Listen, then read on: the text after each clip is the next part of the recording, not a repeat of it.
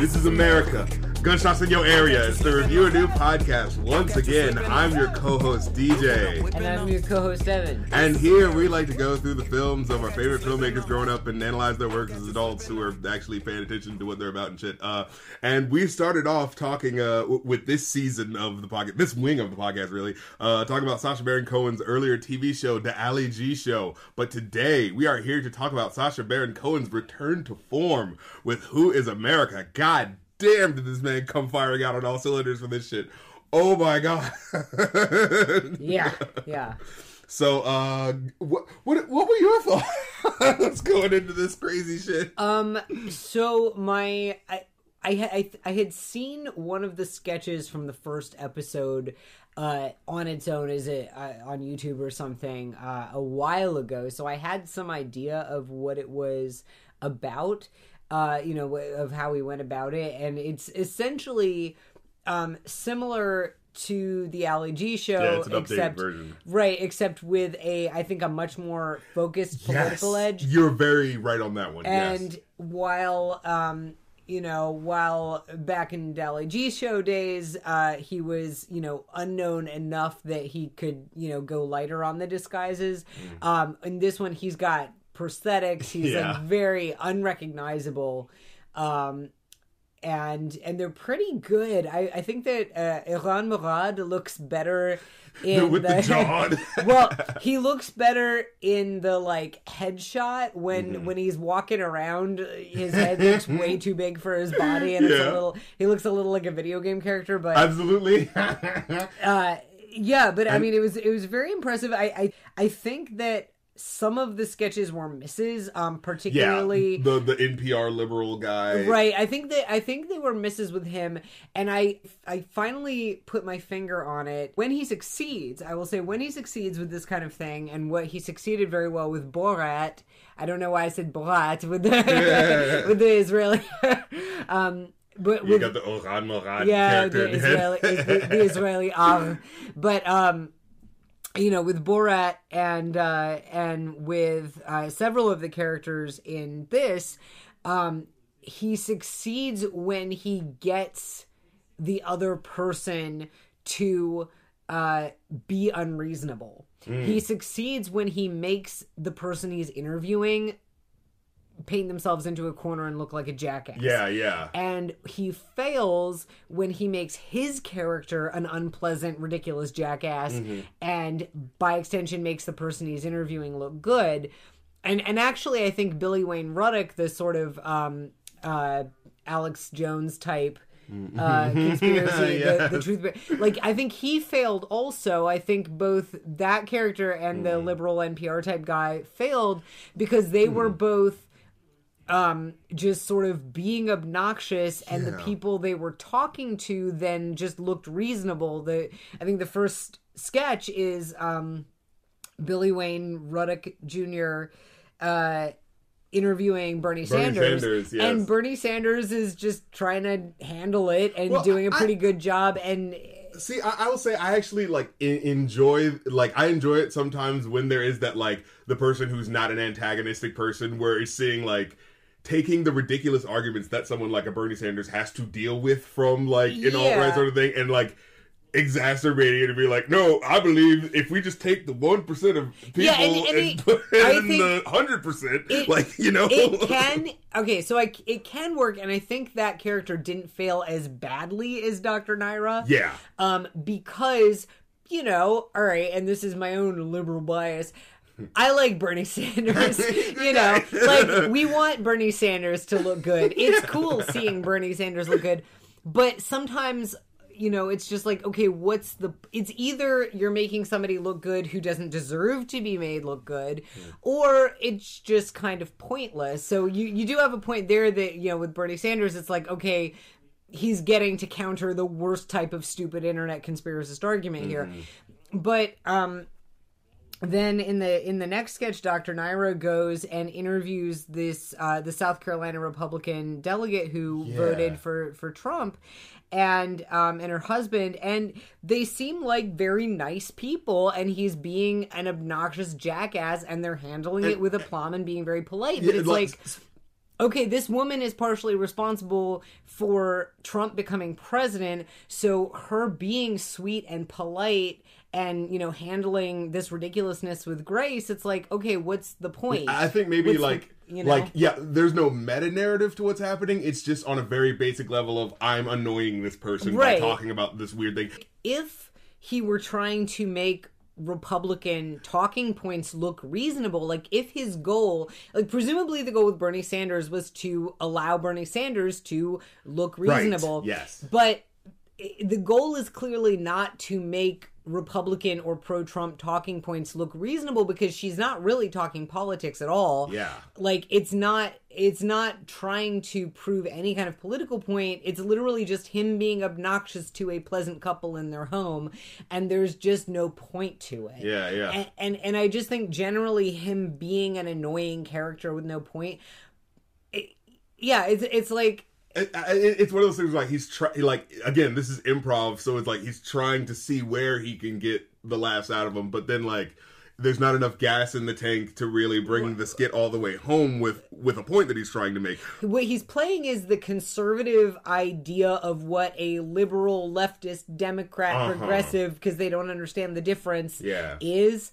um i mean and it's everything from he literally is wearing like the hillary pink pussy hat at some point yeah. to you know like got the npr shirt. Right. So at some points he seems like a like a liberal and at some points he seems like a super far left. Like i guess maybe the joke is that conservatives believe that a person would really be like that but it, it kind of bothers me for the same reason bruno being an over-the-top gay stereotype that mm. homophobes think. It, it's just like you're just confirming what they think. Yeah. now i will say dr nira worked really well in one sketch because he was being essentially reasonable and bringing out the bigotry it's it's the one um, that was in a later episode where he's talking about bringing a mosque to this small town. oh that was the best. That yes was yes. that was really that hit it out of the park. that was really good because he wasn't sitting there being like, I'm gonna be super obnoxious. Right. He was being, you know, essentially reasonable if like a little, you know, obviously clueless and letting these people reveal their own yeah. Biases, you know, the, that the way the skit went basically is that like yeah it's like he's making this meeting for these people who live in this white bread town and saying and telling them like there is going to be funds acclimated to create a, a mosque and you know for to bring in tourism. That was the thing. It's like we're going to bring in you know Hmm. people we're going to bring in and we're going to do it by specifically targeting muslim because you know like in in a neutral world where there are no politics associated with it, it wouldn't matter. People coming in, it's people coming in. But it's the specific idea, like we don't want no Muslims around here. They, and it's the rhetoric that they use. They're like, they're the ones who are bringing the danger. They're the ones who are bringing it. And it's just like, what?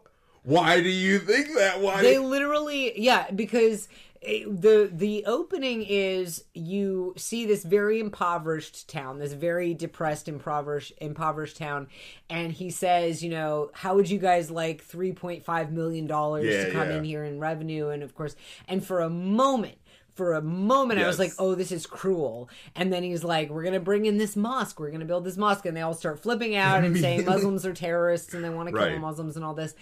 And it was, you know, it's like if you are a reasonable person and you see, like, oh, that's a nice mosque and people are going to come here and it's going to bring business. And, it's like, okay, it's not my religion, but of- whatever. right. It's like, you know, it's going to bring a lot of money to the town. Like, that's Right. nice, cool. And yet, people who hear Muslim and automatically think that's somebody who bombs people. yeah, those are the bad guys. Yeah. Right. Like, so that was effective because I, I think he's he's most effective when the character is being used as a means to an end and the actual focus is on the behavior of the person being interviewed and when he's just sort of being obnoxious and throwing out a lot of like weird stuff that Yeah, and saying then- things to freak people out. right when the character becomes the focus it doesn't it doesn't Yeah. work as well now you know obviously as you pointed out this is improv it's not expected that everything's gonna be a hit like Mm-hmm. obviously not everything like some things are gonna miss the mark Um, wh- uh, what was it specifically about? Uh, oh yeah, I was thinking about that. It's so funny because I, I I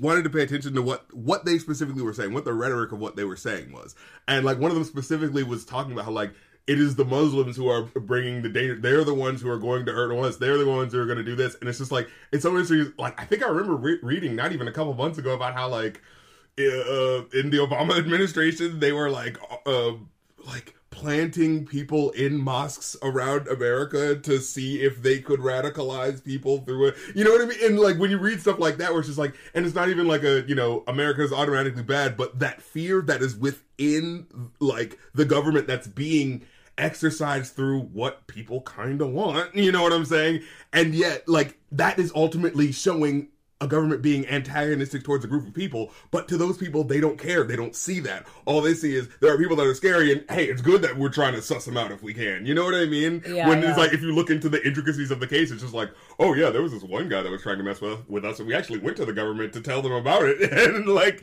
they didn't do anything about it. So, Yeah. yeah. um, so there are uh, six characters in the series, the Mm-hmm. and I think it's generally four characters per episode. Uh, the first character we see is Billy Wayne Ruddick Jr., who is sort of this Alex Jones. He is. Uh, the the accent that he's trying to do, I think he's trying to sound southern, yes. but he sounds like very English Yes, mixed with it's like it's kind of funny. He was trying at some points. Like there's some words that give him away, like urinal, and it was just like Well, no one from the and- south would say it like that. Say urinal. well and, and just like just just sometimes his pronunciation like the like I, I can't do it but yeah like now now you know my my website like i don't know i can't no like i can't He's I, almost got I it. can't but- i can't quite do it it's like some of his vowels it's just not quite right Yeah, because the reality So- is, it's him doing a southern accent filtered through his British accent, through- so yeah, it's hard. It's, it's very weird. I, thi- this is where we learned that Sacha Baron Cohen is not particularly good at American accents because uh, actually Dr. Nira Cain did. Indi, di, Indicello. In- Indicello? I can't remember how to say his his name. Dr. Nira uh, is supposed to sound sort of like New Jerseyan, and he also sounds British. Yeah, like, he's up New like- Jersey by way of Britain. Right. Like- you can tell what accent he's trying to do. Yeah. But um but so Billy Wayne Ruddick Jr. is uh you know, there's there's sort of the physical stereotype. He's morbidly obese. He's in a rascal. Um, Hmm. it's actually like the the makeup's a little weird that at first you can't quite tell if you're not looking him up and down that he's supposed to be morbidly obese. Hmm. Um, but he is uh he he's runs a website called Truthbrary. Truth Prairie. This is the worst As name. it's so because it's you see a, a graphic where it says library, Yeah. and then the lie is replaced with truth. So the truthbrary. By the way, truthbrary.org. I think at one point he refers to it as Truth Library, but it is truthbrary.org. And if you go to truthbrary.org, that they made the website. Wow. Uh, I which I you know I wouldn't have expected any less. um, but you know, in his first interview, he's interviewing Bernie Sanders, and he's basically being that idiot conservative conspiracy theorist from the internet and letting Bernie Sanders try to uh try to Try to of- make sense. Try to get the, the logic into this guy's head. yeah and, and basically you see Bernie Sanders being very patient and kind and I think at the end he goes like, "Okay, I'm trying to do this, but this is ridiculous. I'm not going to." yeah he does he, he does eventually give up um so that's you know that's the introductory skit that you know it's pretty softball it's not it, it's not particularly shocking in any way uh, and then we have that Dr. Nira skit where he's interviewing the delegate. And again, I don't think that one works because it's just him being obnoxious to an apparently nice lady and not really drawing anything out about her politics. Um, then we've got this character Rick Sherman, who is a British ex-con, um, Yes, and yes. he, I think, like this character is really funny because all of his sketches are him basically infiltrating, and not all of them, but most of them are are basically infiltrating these. uh pretentious worlds where you can really bullshit your way to A- success absolute like nightclub uh, management, right You know, and, and the first one is the fine art world which if you know anything about the fine art right, world right, absolutely. so much bullshit Yeah. you know and and frankly okay here's here's my little rant you know i think Go it- off, King. there is there is a a sort of cultural idea that you know, you've got the stereotypical, um, you know, Philistine who's like, oh, I don't, I like pictures that look like real things, and my five year old could do that, and that's just paint on a canvas, mm. splatter, blah blah blah, and and makes that, and you know, and like that person's just stupid, and they don't appreciate art. But the fact is that a lot of fine art is bullshit that somebody put no effort into, either because they themselves made it and put in no effort, or because they literally didn't do anything other than hire a bunch of uh, fabrication. Yeah, or you know, were already in a position of privilege when they were born, and just happened to be, you know, like, oh, I want to do the art thing where I can just, you know, you know what I'm saying? Right. Like, And I they had that comfort to do that. Right. The thing is, I know so many amazingly talented artists who had to bust their asses um, and now make I, I think one of the best artists i know um, busted her ass for years and years and years and now makes what i would say is a comfortable middle class salary the last um, i heard from her. But you know these people who are making millions of dollars for a painting it's like you look at somebody who's like a comic artist right? Comic artists have to be so fucking skilled and they churn out so much amazing high quality work.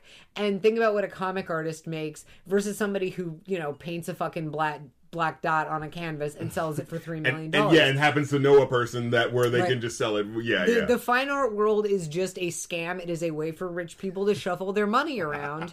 And I don't care if I sound like an uncultured swine saying that, that it is a scam. Yeah. And um, it's not that there isn't good art. It's just that there's a lot of good art. There's a lot of good abstract art. I am not saying that all art has to be representational. There's a lot Mm-hmm. of beautiful, amazing abstract art. There's good concept art. There's good art that is pushing the boundaries of what art is.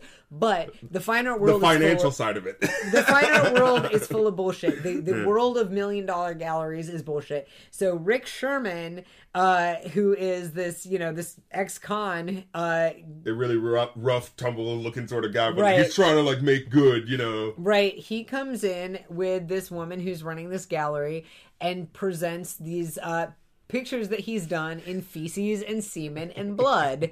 And uh and she seems impressed and you know tells him he has a lot of promise. And maybe she's just being nice. Yeah. um he, he I mean, the pictures weren't bad. you know no like that's the thing is ironically the drawings were like too good for the Yeah, particular type of bullshit but um he show and and in fact it's funny because he shows her this picture and it's like a pretty well done drawing of three faces Yeah, yeah. and she's like oh you know it's kind of simple and then the minute he tells her it's made out of shit then she's like oh okay okay she seeing gets you know uh, he shows her a, a paintbrush he's made out of pubic hair Pubic collected hair. from various artists. He claims he's got some of Banksy's pubes, and she gives him pubes for it.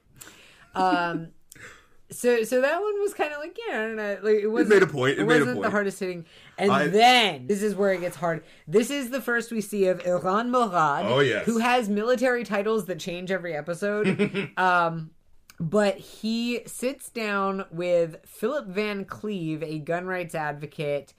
Um, Oh, and yeah, and that's what he does. I feel like like he updated his thing from last time because now, like before we go into the person, he gives you context for who the person is. I noticed that. Like in the Ali G show, it's just an interview, and you, you don't know who this person could be or what they did. But with this, Right. it's always like, oh yeah, Roy Moore, boom, the guy who was trying to date sixteen year olds, Four- 14 Yeah, yeah, that Yeah, type of shit. You know what I'm saying? And so it's just like, oh, okay, now we have context. Now the jokes land harder. Right. You know? So so Erran Morad is this like uh Mossad, not Mossad, not he's a, he's a Mossad, not Mossad. He's this um Israeli uh defense guy who um sits down with this extremist gun rights advocate and suggests uh, that they need to start arming children in schools to prevent school shootings, including three and four year olds Yep.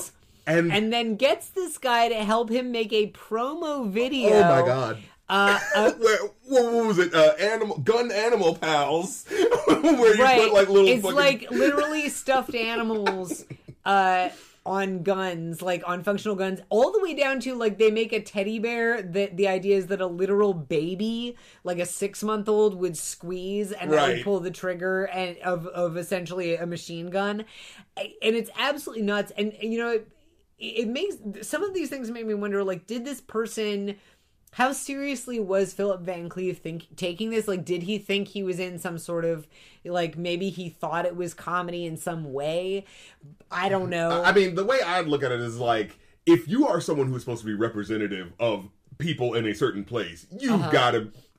You've got to be smarter than this. And the fact that he just allows it to, like, Oh, the yeah. fact that he's just like, oh yeah, because in the back of my, you know, the wheels are turning. He's just like, oh, this is good for my cause, and so of course I'll go Right. along with And- this. You know, like, so so they make this absolutely bananas video and then take this proposal around to several Yes. uh, conservative um, Congress members, Mm-hmm. and with one exception, they all say, "Yeah, that sounds like a good idea." The one exception, one guy. props to Matt Gaetz of Florida. Yeah. uh, he is the U.S. representative for Florida's first congressional district.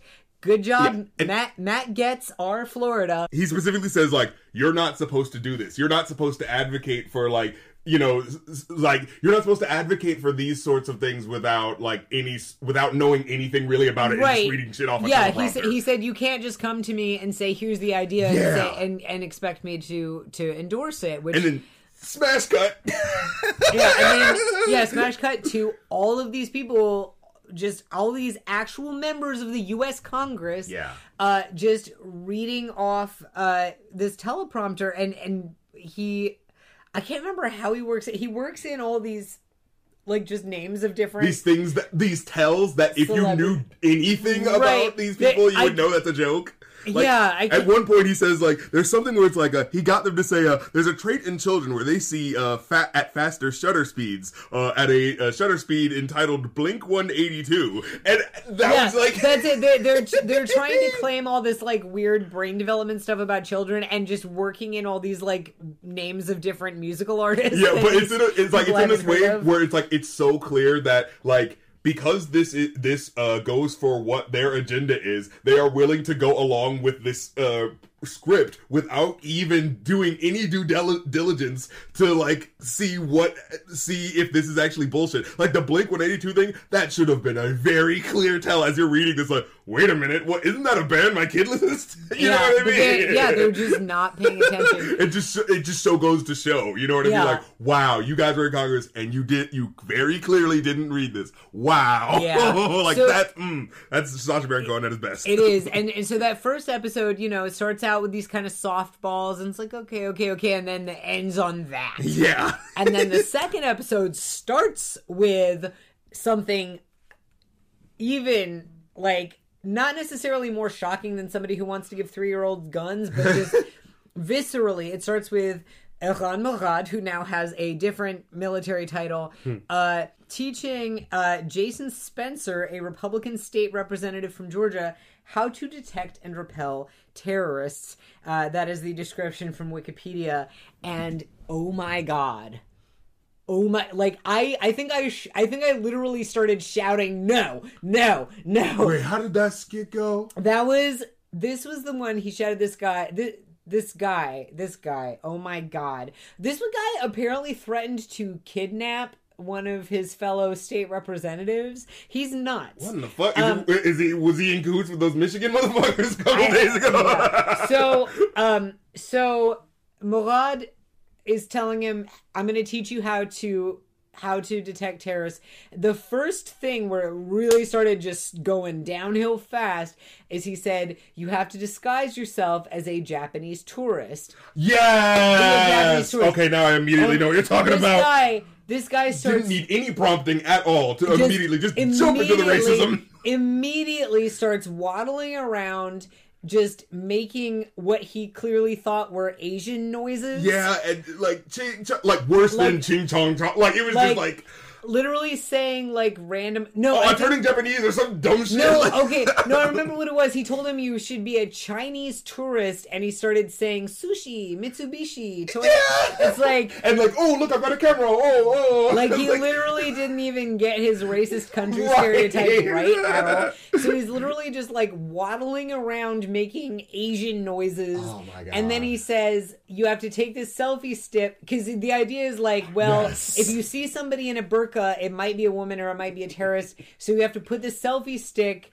And, and he shows the guy like what's supposed to be an upskirt or I guess an up burqa shot of like somebody's dick with explosives strapped, and this without just doesn't even blink. He's looking at this picture of a dick and explosives, and just like doesn't even blink. He's like, yeah, okay, that makes sense.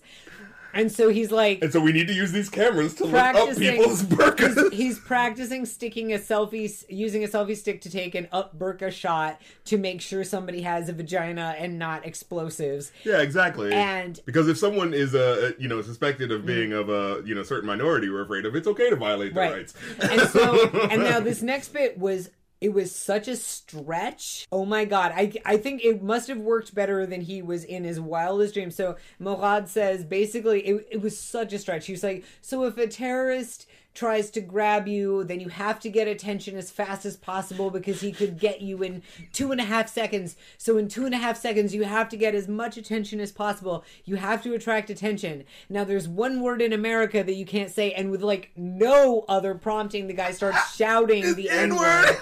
Just just at the top of his lungs over and over and over, just screaming it. It's like that guy was waiting for the barest excuse to start shouting the N word at the top of his lungs. And you know what's funny? Like you're seeing, like you, like you could kind of see like Baron's face, where he's just like, "That worked better than I thought it was going Right, to." it was just like, like, "Oh, are you really like, just doing this?" You didn't even have to try to draw that out of him. It was like, just dude, like it was like he had a button on his body. Who finally? Beep, beep, beep. yeah, it was, it was like he had the the button on his body that would set off that alarm, like a car alarm. He goes off, and it was just. And then and then it was like while we're still sitting in the shock of that, he's like and this actually came up later. He has this like running joke that terrorists are so scared of being gay, of like Oh, yes. accidentally being turned gay, that you have to scare them by Pulling down your pants and running towards them Right, backwards. because if they touch your butt, then it will turn them gay. So you have to threaten them. And so this guy like Oh pulls his pants down and starts running at Sacha Baron Cohen with his ass, going, "I'm gonna turn you gay, USA, USA all the way. I'm gonna make you gay. You're gay now. You're gay now. USA, USA." And and just like running around with his ass, like literally just shuffling backwards as fast as he can with his ass sticking out. Oh my god.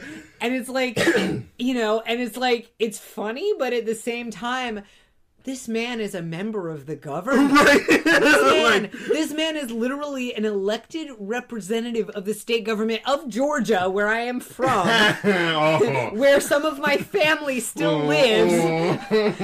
No. Oh my god. So, Yeah, so um yeah, it's just like this person is in charge of like people's well-being, and he is this easily manipulated. Right, because the thing is, like, if he were just some random asshat, it would be, you know, and there are random asshats later Yeah. on.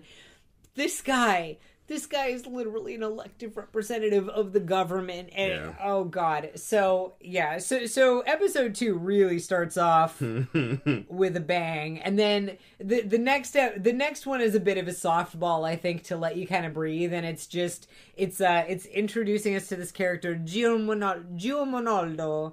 Uh, Diama- Oh, yes. La Vita Diamante de Gio. Yes. De Gio is like the this he's this celebrity or this like big Italian billionaire playboy celebrity photographer. Yeah, someone that celebrities go to for things. Yeah. You know what I mean? He's And- like big money type of guy. And it's just making fun of vapid celebrities and where he's like saying it's a charity and he's faking It's kind of the Photoshop. Bruno thing. Where, Yeah, he's faking Photoshop pictures of them helping like starving children, and Mm-hmm. you know, and, and then there's sort of a bit where um, he says, "Oh, I have this charity funding child soldiers and helping them get weapons," and he gets this girl from The Bachelor to to endorse Oh, the it. fucking Bachelor. You know? How is that still a thing? Jesus Christ. yeah. Let's just watch people hook Yeah. up with people, I mean, baby. And it's kind of like, okay, whatever. So reality TV stars are vapid and selfish. Okay. Like, you know, but I think it was good timing because you know, for me personally, I was still reeling from that first sketch. So having one mm. that I was just,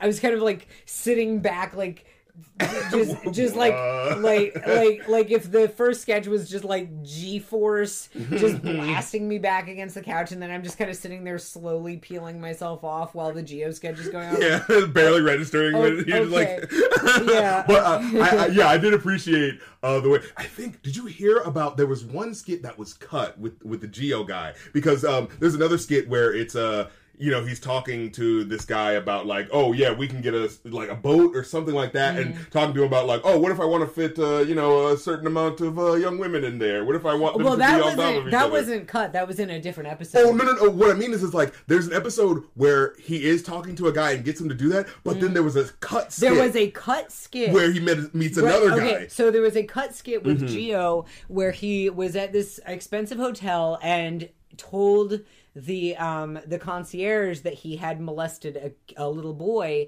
and the concierge was like oh okay well if you like that here i'll, I'll get you in touch with more Yeah, it's like oh, and oh. um, yeah, so he didn't air that skit because he said it was just too disturbing. Yeah, too much. Uh, and turned the footage over to the FBI. Now he said that the FBI apparently declined to investigate further, Which- um, which is horrifying. However, I do hold out some hope that like maybe they said something to him and he misinterpreted, or they just weren't gonna tell him. Because. Oh, yeah, it was like yeah, they're not it's gonna. you know, it's like they're not gonna be like answering with the details. Uh, yeah, allow me to give you updates on uh, the Right, you know, it's it's not like he reported his car stolen. That's or a good something. point, yeah. So you know that that's not necessary. It's not necessarily the case that they were actually ignoring that. Um, we gotta talk about Dick Cheney then. Yes.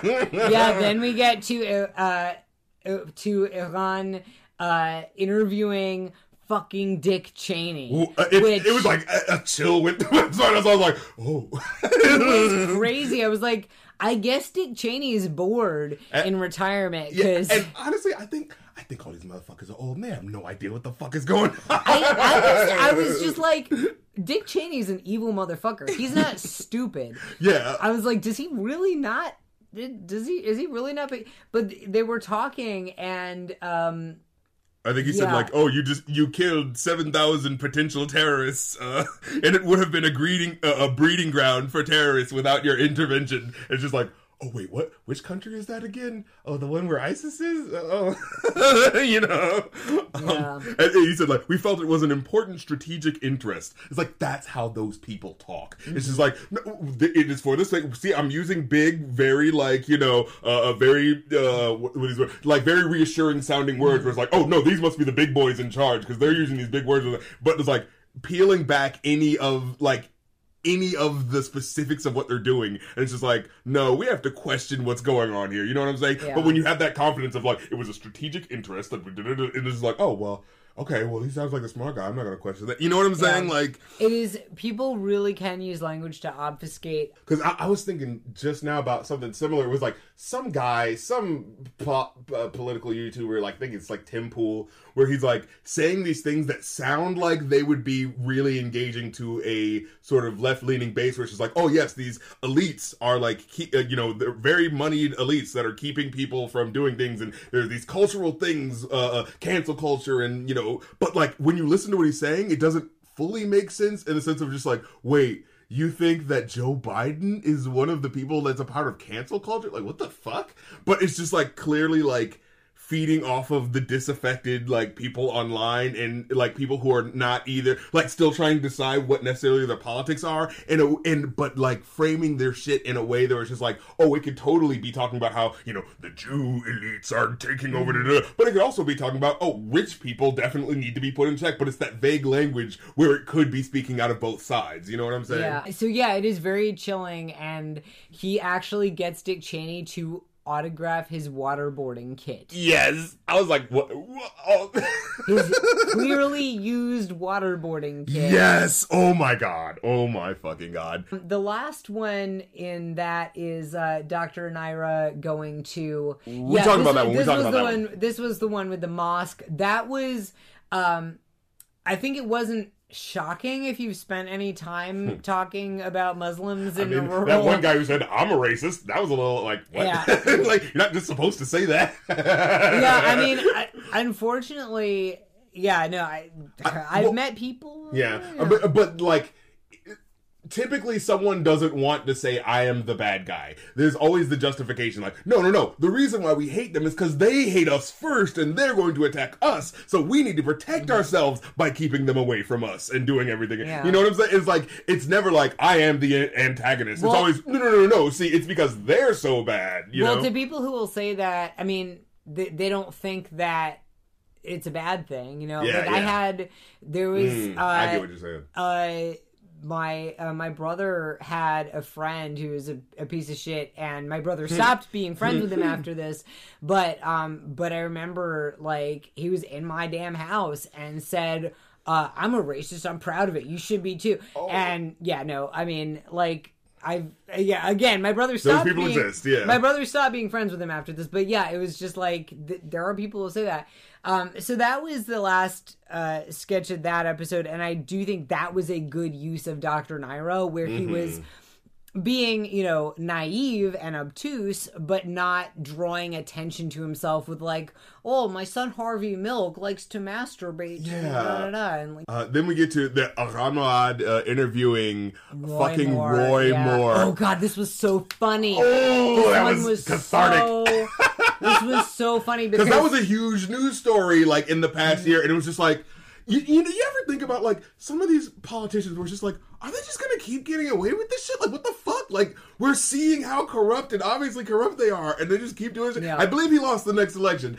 but it's just like. Like oh yeah, it was He the got fact that Trump was like endorsing him. Like you would think at least Trump would be like, oh, he's very clearly a pedo. Okay, I'm just not gonna say anything. But no, he was and just he got away with it for way too long. Yeah. But so uh, the- trying the- to pick up kids at malls and shit. Like Yeah, wow, Yeah.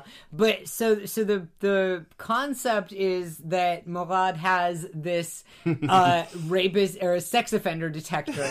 and it's it's funny because it's like, you know, Israel comes out with a lot of technology. It's possibly believable. I mean, so he says he's got this like, you know, he's got this scanner beeper thing and he says that basically men who are attracted to minors to, to children give off a really particular horm or a particular pheromone or something then they, they did a close up And- of his and there- face when he says that. in their sweat and it can detect it. And so he and so he scans it over himself and it's not making any noise. And then he scans it at roy moore and it starts beeping. and he plays it so he's like oh well obviously you're not a sex It must be a offender. mistake, yeah. so it must be a mistake. Did somebody else wear your jacket or what's going on and maybe it's fine and he calls the camera guy over and swipes him and it doesn't make a noise and he's just and it's so funny because at no point is he like looking at Roy Moore with suspicion. He's just going, Yeah. "Oh, well, clearly there's a mistake because I know you're not a sex offender. So why mm-hmm. is this sex offender detector beeping at you?" And of course, Roy Moore realizes he's being called a sex offender pretty quickly and and storms off. Uh, That's what you get. but yeah, it was just it was very okay, satisfying. no one told you to abuse kids. yeah, yeah, it was it was satisfying. Um, then there was the okay, yeah, again, Dr. Nira with uh the uh South Carolina legislator Chip Limehouse and randomly Bone Crusher for some reason for a discussion, Yeah. and it, like he just made these like. It was mostly just these random assertions Kyra made about like, yeah, like, oh, uh, you shouldn't refer to African Americans as black. That's offensive. And it was like, it, yeah, it's these things that like you would think that Republicans think that like, Right. yeah. It's it's like he literally because people say black, you know. Yeah, and, and you know what? It's, it's like, oh, these liberals are too sensitive. They're so sensitive. They're getting sensitive about things that black people don't even care about. Like it's that sort of framing. Yeah, he's got this conservative you know, Legislator. le- legislator and then Bone Crusher, and he's just kind of sitting between them, making them both uncomfortable. Mm-hmm. And again, because Nira is being so obnoxious and over the top.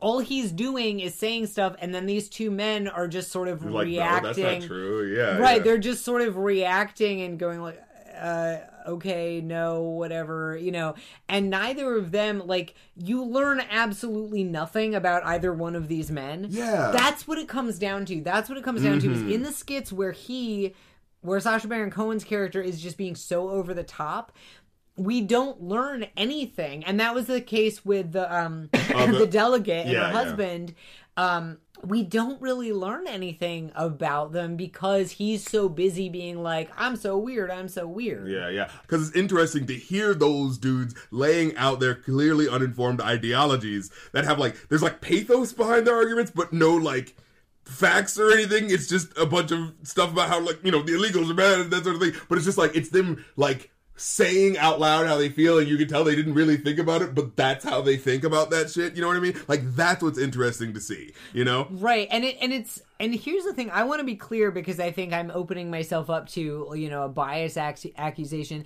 My problem with the Dr. Nira Cain character is not that oh it's making fun of liberals or it's making fun of left wing people. Mm. My problem is that he's not effectively making fun of mm. liberals or left wing people. I think you know like liberals and by the way like for anybody who doesn't understand this like liberals are not left wing liberals are like left of center but liberals are centrist they're not leftists um you know and they're It's not not Joe Biden. He's not, uh, they're not he's yeah. not trying to Joe- oh, defund God. the police I immediately. saw, I saw I saw this Trump ad on YouTube yes, there was it was saying like it was it was like just oh my god like what senile fuckers are taking this it is. seriously Antifa. it was like that's what I always keep seeing Joe Biden is with it was- Antifa. it was- like, where are you even It literally this? said Joe Biden and Kamala Harris with their far left cancel culture, and it was like none of those things are the same thing. Yeah. Biden and Harris are centrist Democrats. the far left is something very Yes. different, and cancel culture is a bunch of fucking teenagers on Twitter. Absolutely. like none of these things are. But it's the equivocating that they do. That's just like, well, you know, you've heard about all these things, and it's all bad. And it's stuff that you don't want, right? So Right, yeah, it's, all the it's, same. it's just things that scare old white guys Right. Um, and, and that's what Dr. Nira feels like. Is he feels like a composite of he he is what ignorant conservatives think anybody to the left of you know George W. Bush is. Yeah. and it's like. What does that achieve? It I think it plays achieve- into it too much instead of subverting it. well, it doesn't. It doesn't yeah. achieve anything, and it's like, okay, if you want to make fun of liberals, interview a liberal and get them to make themselves look silly. Mm. If you want, Yeah. if you want to make you know super super woke progressives look silly. Interview a super woke progressive and get them to make themselves look silly. they're there. If you want, if you want to get a socialist to look silly, like there, there are so many ways that he, if you, if you wanted to like get to the left of center to left people, the way you make fun of people is the, the same way that he was effectively making fun of conservatives by interviewing people like that and getting them to sort of getting them to hoist themselves by their own petard you mm-hmm, know for sure. and, and he and he doesn't do that and and it's frustrating because it's like you know again with bruno sexually harassing people doesn't prove they're homophobic Exactly. sitting there talking about how you let a dolphin fuck your wife doesn't prove that somebody is a bigot in any way either. yeah, yeah, yeah. It it just seems to say like, oh wow, these liberals are as crazy as I thought, but it's just like, but that's not really what some, you know what I mean? Like, Right. It was just like and the yeah, and the and the legislator and bone crusher that, that it did nothing. It it didn't accomplish yeah. it didn't accomplish anything. But I will say Hmm. the last uh, there's a little bit of a there's a little bit of a coda with with Cain in in, in Uh, Dr. Knight. Dr. Naya. I, Yeah. I don't know. Yeah, don't try to say his last Yeah. name. It's not even. With Dr. Cain did cello. I don't know. yeah. So with Dr. Nira, that was I thought pretty funny. Um, but but the the basically the last full sketch is so heartbreakingly stupid. It is so it's Morad. you do look it's so right. dumb at the end of the skit. So Morad finds these three Trump supporters. And I think the thing that was really weird is he's like, okay, we're gonna lure and trap illegal aliens. Okay. Yes. And here's and he teaches them how to do it. And the thing that comes out in their initial conversation is that these guys believe it's like, okay, so a quinceanera is a special birthday party for a 15 year old Mexican girl Right. where she quote unquote becomes a woman. And anyone who knows anything about Mexican people or Mexican culture, like it, uh, just a passing glance at it would know that. well, and, and it's like, well, the thing is, they knew that, but misinterpreted it. Okay, so it's just like, All right, just like a 13 year old Jewish boy is not kicked out of his parents' house and like, okay, you're a man now, son, go make a living, right? Right. It's a rite of passage.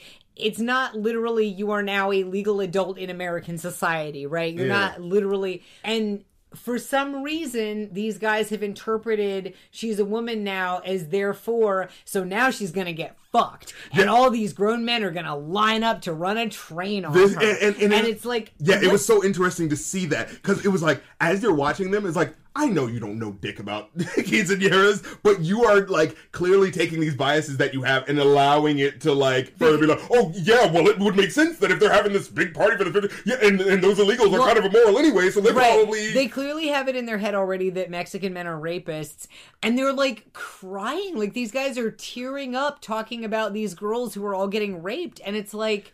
Do you really think that a that a quinceanera is like these girls lining up to have a train run on them? Yeah, because it- it's just like, and also I want to know like what is going on with your conception of like women that the phrase is a woman now or becomes a woman automatically means and is gonna get used as a fuck sock. Well, see, what this is is like, like, yeah, he gets them to say that, uh, like Mexican culture is bad because it's promoting the rape of fifteen year olds by by uh because they're too young to be women yet. So that yeah, Mexican culture is this wrong. guy. This guy's like tearing up and saying like they're too young for that. They're too young to be a woman, and it's like.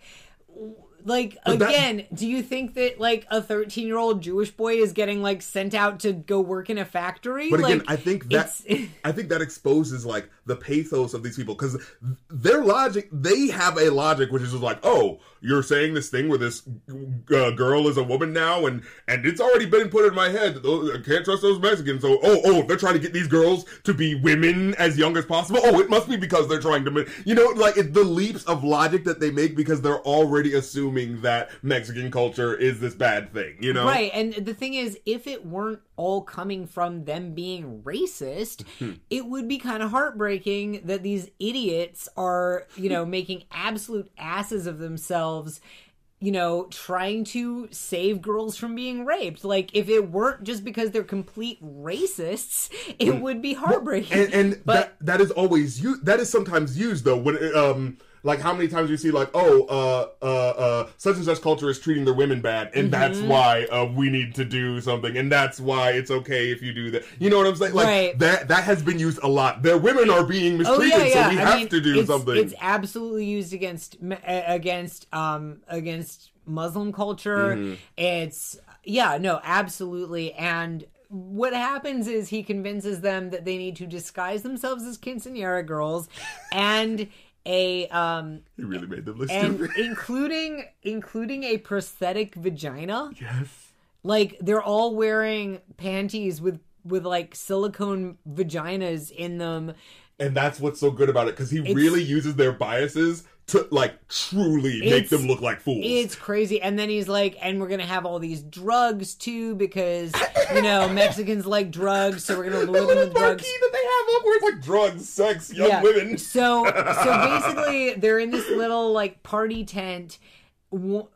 Couple of them in drag. One of them dressed up as a pinata. Right, with a camera or with, something. with cameras, with prosthetic vaginas, with stuff about fucking young girls all around. yeah, this will get those and- Mexican men in. and huh? drugs. And so, of course, the police get called. The police come in and they look so dumb. This old ass man who's just like, uh, uh, uh, and it's like, and and they're trying to explain why somehow like they're no they're actually being heroes here and they and they yeah, and he's like, "Do you have a weapon on you, sir?" Uh, yes, I. It's under my uh, dress, and he pulls it up, and the fake vagina's right yeah, there. the fake like, vagina this is like too good. falling out of Yes. the panties and like the most awkward and they're just Like, like, what is that? oh god. And it in their own minds, they're being heroes. Right. They're being heroes. They're gonna go save these girls. But it's like the only reason they think that is because of their ridiculous racism. Mm-hmm. And so they get But at the end of the day, like you see how it's justified because no, we're the good guys because we're trying to save the kids. You see, Mm-hmm. But you know, so so basically they get played for fools, and it is it is pretty satisfying. And then there's this little coda of Doctor and I were getting into a rat battle in Yeah, Atlanta. which is pretty good. Like, cause they just roast him the whole time, and then he gets like one good joke in where Yeah. he like he flips it where he you sound it sounds like he's talking about him having a small dick, but then he says like, but unfortunately I do believe yours is smaller than mine. like Yeah. the way he flips it is so good, and Yeah. he gets everyone to laugh. So that was that was a good moment. The next episode starts with another Morad teaching idiots how to defend against terrorists. and in this case, it's an office that it's like this generic cubicle farm office. Yeah, like something out of you know the like it- Matrix at the beginning of the Matrix. Yeah, you it does. It looks like the beginning of the Matrix, and I. I think I started like my my eyes started blurring at this point. Just Oh, this is one where he's like, "Oh yeah, you have to like the the Muslims are afraid of pork and they are afraid Right. of gay men." So, so he's he's bringing back the you know Muslim terrorists are terrified of homosexuality, so shove gay porn at them. Um, you're gay now. and you're gay now. and right, they're going, "You're gay now, you're gay now." Uh, throw pork at them, and then the I think the really cringy part was he was like, "Okay, so now you have to disguise yourself as a Muslim." And again, it's like the it's like the guy saying you have to be a Chinese tourist, and he goes sushi Mitsubishi. Mm. He he provides this disguise for the guy, which the guy does not question. Where it looks, it's like a Raja turban. Oh my it's god. like a like a so bad, like something out of freaking uh, uh yeah, like the Blue Raja from Mystery Men, you know? Yeah. like, oh, and he's got the like fucking uh, he's, he's the got little the, flute where he's the, playing it. The snake charmer Yeah, the snake charmer basket. It's like that's. I'm pretty out of a sure Halloween like. store. It's like I'm pretty sure that's like an India stereotype. Yeah, It's like it's yeah. not even the right. It's not even the right continent. For sure. and, and what's funny is like you know he, he Erran pretends to be you know the terrorist. I come in. I am a terrorist. What are you? He's like, oh, I'm just a humble Muslim playing my flute. it's just like, yes, that would definitely fool someone who's actually a part of that culture and would know what a fucking cheap ass Halloween costume looks like. Well, and it's like it's not even it's not even a cheap, offensive Middle Easterner Yeah, Halloween exactly. costume. It's- but again, what, he wouldn't fucking know that. Oh, a brown person with beard, uh, you know. Yeah. Now, this next one that Dr. Nira one, again, I feel like this one didn't hit as hard because it's just like, okay, uh, what, what was it? Yeah, he discusses pornography with this guy named David uh, Pine, who's uh, part of the Utah Republican Assembly, and he's basically showing them this children's book, which is teaching kids about sex, but in a very gross, like specific way of like, oh, you know, when a woman loves three men and wants to express that love, you know, that It's got like a cartoon rabbit getting bukkake. Yeah, and it's just like, And- well, no one would be cool and with it's this. and it's um you know i think this one again is just a really prime example of why most of the dr nira sketches don't work because he's just being gross and this guy david pine like he thinks that He looks reasonable in like like he's trying to ban all porn like this is a guy that you really could make look Mm-hmm. Yeah. ridiculous and yet you're missing the opportunity In fact, it probably radicalizes this person even more. It's like, oh wow, look how these liberals are just trying to shove porn in kids' faces. We right need to do and something now. and he's like sitting there saying he's like reclaiming the like this is the Dr. Nair character saying he's reclaiming the word pedophile because pedophile just means somebody who loves children Yeah. and so he's like I'm a proud pedophile He- that's him fucking with him. and you're a pedophile too and he's like no no no I'm not a pedophile don't call me that yeah, and, like, And and if you do try to like attribute my name to your book or anything like that, I will sue you to the fullest extent of the Right, law. and so again, this guy is behaving in a completely reasonable manner, reacting to this ridiculous, gross Yeah, person. like if that guy was a pedophile, like with Roy Moore, that joke makes sense. But I don't know who this guy is. Right, did- what did he do? like right this guy this guy is a you know abstinence only education anti-porn you know prude essentially who's trying to legislate his prudery and instead of instead of like calling Making that out fun of that and calling out the right ridiculousness it's of it. it's basically just making him look reasonable and confirming yeah so so that one doesn't work but then we follow up with oh, if he doesn't get what you, what you does, if he doesn't get with your left hook, he, he gets you with the right. Gio Monaldo. So Gio, you know, the previous Gio was just like, oh, reality stars are vapid. Okay, Oh. whatever. But this one, he it's uh this one was done with a hidden camera, and he is uh he's talking with a yacht broker and talking about uh he's like saying that he wants to buy a yacht for uh for Assad. And um and the guy doesn't blink when he's like okay he's buying a, a yacht for Assad. Cool. And um and makes it very clear that he wants to uh, attack refugees and kill them and also traffic women. Yeah. and the yacht broker is just like yeah, sure, okay, Just yeah, stop- we've got room for that. Yeah, yeah. It's like, oh, could we fit the women in sideways uh, t- on top of each other, sort of? And it's like, uh, uh, if you need the space, and it's one of those things where it's just like, it's so clear that this guy is just trying to sell something, so he doesn't give a shit. You know what I mean? um, he's also, and this just kind of heightens everything that his assistant is giving him a hand job and then a blow job Yes. under a blanket the whole time. And it's like, if that were the only thing going on, then the guy selling the guy would have just been kind of funny that he was handling that, with Right, you know, right. playing it cool. But no, this guy is totally fine with human trafficking and murdering refugees. and it's like, So- all right, if this is where we have to go to sell this uh, yacht, Right, uh, so that you know, and that's really just showing the corruption. I mean, Mm. and you know, it's without getting into like QAnon territory or getting to conspiracy. There is a lot of horrible, horrible behavior that wealthy people get away with. I mean, Mm-hmm. look at Jeffrey Epstein. Wow, and lord. you know, and I feel like this was really highlighting like that, yeah, eye know, opening just to see like, oh, it's just like that. Like there's it, there's no secret handshake you have to do. You know what I mean? Like there's no like it's just Yeah. like, oh, if this Just- is what we're doing, this is what you, we're doing. You've got money, if you've got money. Yeah.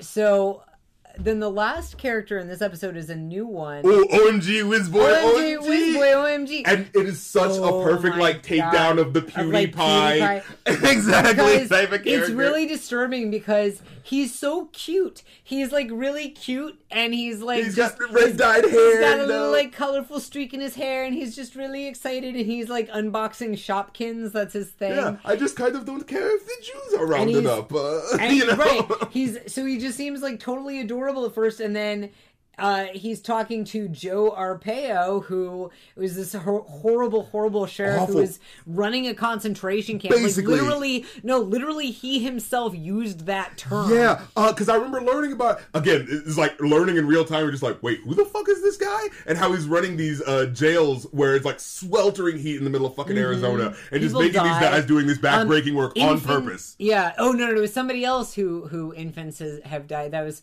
he's he. Yeah. OMG Whizboy has interviewed a couple really horrible people. he gets the worst Um, ones. Yeah, but uh, but you know he just seems like this really like cute like oh okay look at this little donut Mm-hmm. well you know joe arpaio sorry and then at the very end he's like oh well, you know i have a very big gun collection for the coming race war Uh, Um, it's it's a two prong thing because he's you know exposing the absolute just horrific banality of evil of arpaio while at the same time calling attention to hey look at these cute bright colorful youtubers who are just showing toys to your kids they may be fascists Hmm. Yeah. you need to pay attention They may be you can't just sit your kid on youtube and assume they'll be fine It's so sad to see. You hate to see it. Yeah, I hate Yeah, to see yeah, it. yeah. Um. Oh, going back. So there was one good point that um, NPR guy uh made. Doctor Doctor. Dr naya Yeah, Dr. Nair. Where okay, so he tells an insane story about how like, yeah, I made my son uh I saw my son masturbating, so I made him masturbate to like all the pictures on the website. It's not making fun realizing of the whole idea of like if you catch a kid smoking, you make him smoke a whole pack. Absolutely, absolutely. And now this joke I felt like really hit because you saw the reaction of the guy who's like, "Oh, porn should all be banned." So he's like, "Oh, well, as long as what you are doing caused him to stop the behavior, uh, you know, it's it, you know, ends justify the means at the end of the day." It's like even though it's like this guy literally just like ab- sexually abused his child in a way. Like he was looking him in the eyes while his son masturbates to every picture on a website. Like, Yeah. that's not okay. Yeah, but no, you see how is- he's just like, oh, but it got him to stop masturbating. So it's ultimately, Mm-hmm. it, it- I, I wouldn't do it, but if that is the method that uh, got the result, then it's okay. It's like, Yeah. Mm-hmm. that's how so much bullshit is justified concerning these sorts of things. You know, like that's the slippery slope down to the gay conversion camps and shit like Yeah, that, you know? yeah. It's like, well, well, ultimately we're getting them to do, be the right way, so it's okay if we need to maybe. we need to uh, torture them, Exactly, them, exactly. Yeah. Um, Oh, so that's this is some heavy shit. We, we is. just talk about every problem in the world today. So, uh, yeah, so that's uh, almost that's a little over half of the. It's a it's a short series. We've it, Yeah, got only seven episodes. Seven episodes. So the the fifth one starts with um, Rick Sherman uh, trying to become a uh, an EDM DJ, and you know it's kind of similar to the Art World one, except instead of like you know making fun of the elitist art world, it's just making fun of trashy nightclub people. Yeah, yeah. And I did love that one point where he says like, uh, "There's a stabbing that I recorded, but don't worry, it wasn't me." And then like. The it smashed his cuts to you hearing like the song playing. We're like, uh, uh, uh, people getting stabbed, and you hear, "Sorry, mate, I gotta stab you. It's for a song." Yeah. that was good. Um, so then we get another Billy Wayne Ruddick Jr. This one I think really, really uh, works well because he is talking to a the um, Trump's former campaign manager, uh, Corey Lewandowski. Um, and that guy is a mess. And is that the dude who was just like, "Oh, you know, uh, Trump, you know, he doesn't flaunt his wealth," uh, and it was just like, "What? What world are you living in?" he literally has a gold toilet? Yeah, like what the fuck? Yeah. He's got money, but you know he doesn't act like he's rich. It's like, what the fuck are you talking about? What delusional? Like, you know, like what? How how ignorant do you have to be of the guy that you're voting for, where you can feel that you can say that? You know? yeah yeah no that that like that guy is a mess and even though like he doesn't engage with Ruddick in the conspiracy theories but it's like he pokes him into exposing his own just absolute hypocrisy. Mm-hmm. We've got a Gio sketch that's another just photo shoot. With, Yeah, it was with uh, Mahbod uh, Ma- Moghadam, who who I know from uh, he did he's one of the people that was responsible for Rap Genius. Mm-hmm. Uh, so yeah, yeah, and and I believe he got kicked out for being kind of a douchebag. Yeah, so. and, it, and it's basically look at these douchebag entrepreneurs and, acting like they're good and- people. right? And I mean, it's just- it's the exact same concept Yeah. as the reality show, The Bachelor Girl. Um, so you know, it's kind of whatever. It's like okay, douches being douches. Um, but then we get another OMG Whizboy OMG. Uh, who is he's got another horrible sheriff david clarke who this is the one this guy has had infants die under his uh, you Oh know in, in custody um he's he is a monster um i think this was i think he also was the one who you'd see him um with all these like medals pinned on his chest like he was trying to look like a really decorated veteran Wow. but it's just like a bunch of bullshit that Wow. he pinned to his chest if i'm remembering correctly. And in this one we get a little bit more omg whizboy lore because we find out that uh, through you know just hints that he molested and murdered his sister. And it's it's a weird sort of double pronged attack where he is exposing this horrible horrible sheriff but also at the same time uh, hey, hey, parents, um, you know that really like cute, fun YouTuber uh, might be a pedo, and maybe you shouldn't trust a thirty-something who's trying to act like a child. Oh man, I think it was like Onision or something like that, who was actually like getting like Onision, kid oh, work for him and all that Onision is shit. Onision is a fucking monster, Yeah. and that other guy that like, But you know, teens watch it. Kids and the young teens watch that, these that YouTubers. you know? fucking guy like. Shane Dawson. Shane. That's Shane- who it was. Shane Dawson. Yup. Right? Yeah, Shane Yup. Dawson's a straight up pedo, as well as a hard R racist. Yeah, Um, but and such a fucking grifter. I know that's like the lighter thing compared to everything. I should have said the grifter thing first because Yeah. that's how we knew him as a grifter. right, then- so YouTube is, you know, and, and like it's weird. Like YouTube is a really dangerous place where kids are concerned, and Well, it's like in what, like you know, o- off the rip when you're just thinking like it's this huge place where anyone could upload anything. And the thing is, like, the dangerous thing, because it, it's interesting because um, with, well, not interesting, it's horrifying because hmm. with with pedophiles, you know, a lot of people are worried about child porn, and you know, child porn is worth worrying about. But the thing is, not all child porn looks over. It's not something that would get flagged on a site. Right? It's not all is- just naked, right completely you have yeah. pedophiles who will be aroused by stuff that like toddlers and tiaras is child porn I and swear, like I remember looking at them and being like, And I, I- don't think we should be airing this on TV. right and this is like one of these things that just sort of like popped up as a random suggestion and i started looking at this video and it was like a compilation that somebody had made of this one kid on toddlers and tiaras and it was like played over some song that was like I think it might have been like a uh, Johnny fucking, Cash uh, video. I was gonna say like- the fucking Ginuwine's pony or some shit. It was like Your Devil- pony. Uh, you know, some completely inappropriate shit. Uh, No, it was like it was like creepier than that. It was like oh, it was the Elvis song "You're the Devil in Disguise," and it, it was like. And I watched it for a second. I was like, "Oh my god, this video was made by somebody who was obsessed with this child, and it was really fucking creepy." Um, so yeah, so parents, please, for the love of God, don't just set your small Stop children loose on YouTube. like, like I am not gonna be like above it. Like I will set my kid and let him watch Netflix cartoons. Like I will go, right? I will go on like the kids' Netflix, and there's some bad shit on Netflix, and I should pay more attention than I do, and I try to at least pay someone attention. But for the love of God, don't set your kids loose on YouTube because literally anybody can upload something. YouTube is the wild, wild west. like you can't, don't fuck around. Yeah. Uh, Uh, oh, especially. Oh well, I mean, before we even get to like direct porn, like remember all those fucking Elsa Gate videos and shit, where it's just like shit, where you're just like, what the fuck Where is this? What is like- this showing my child? Like, Right. oh, Elsa gets pregnant and then has to get an abortion or something like that. We're just like, what the fuck are you doing? Yeah, yeah, like and there's there were some things that were really random uh CGI cartoons with like weird keywords. Mm-hmm. Like dancing, uh, yeah, Spider Man right, next to Joker. those which were like bad for kids because they would just fucking melt kids' brains Yeah. were literally randomly generated. Like you could I get think it was like made in India. Like right there was it was some, like these yeah. mills in india and you could literally just like there are these programs where you can literally just randomly generate a cgi cartoon um, and that's what those were but there were ones that were like made with live human actors and effort was put in that were clearly Mm-hmm. And fetish videos I believe Shane Dawson was one of those people because I remember I remember there being something about like he was a grifter that was doing some other type of video that was really popular. Then that stopped being popular because the monetization for those type of videos like Well, went down or something like that. Like it's like if you made like a really long ten minute video, so he makes like these really long ten minute videos, then that stopped being like Mm-hmm. what what got the money. And then it was just like as soon as uh these Elsa not Elsa Gate, but because that was the CGI, but specifically these wearing costumes and Mm-hmm. walking around and being all silly. As soon as that got big, like all of a sudden and his he channel had a switched to that. puppet. I didn't even know about. I never paid attention to him, so I didn't know about any of this until after it came out.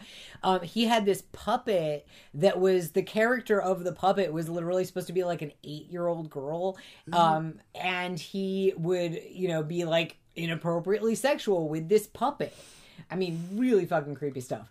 Uh, so anyway, OMG Whizboy is, a, is a, a weird, disturbing character and very effective.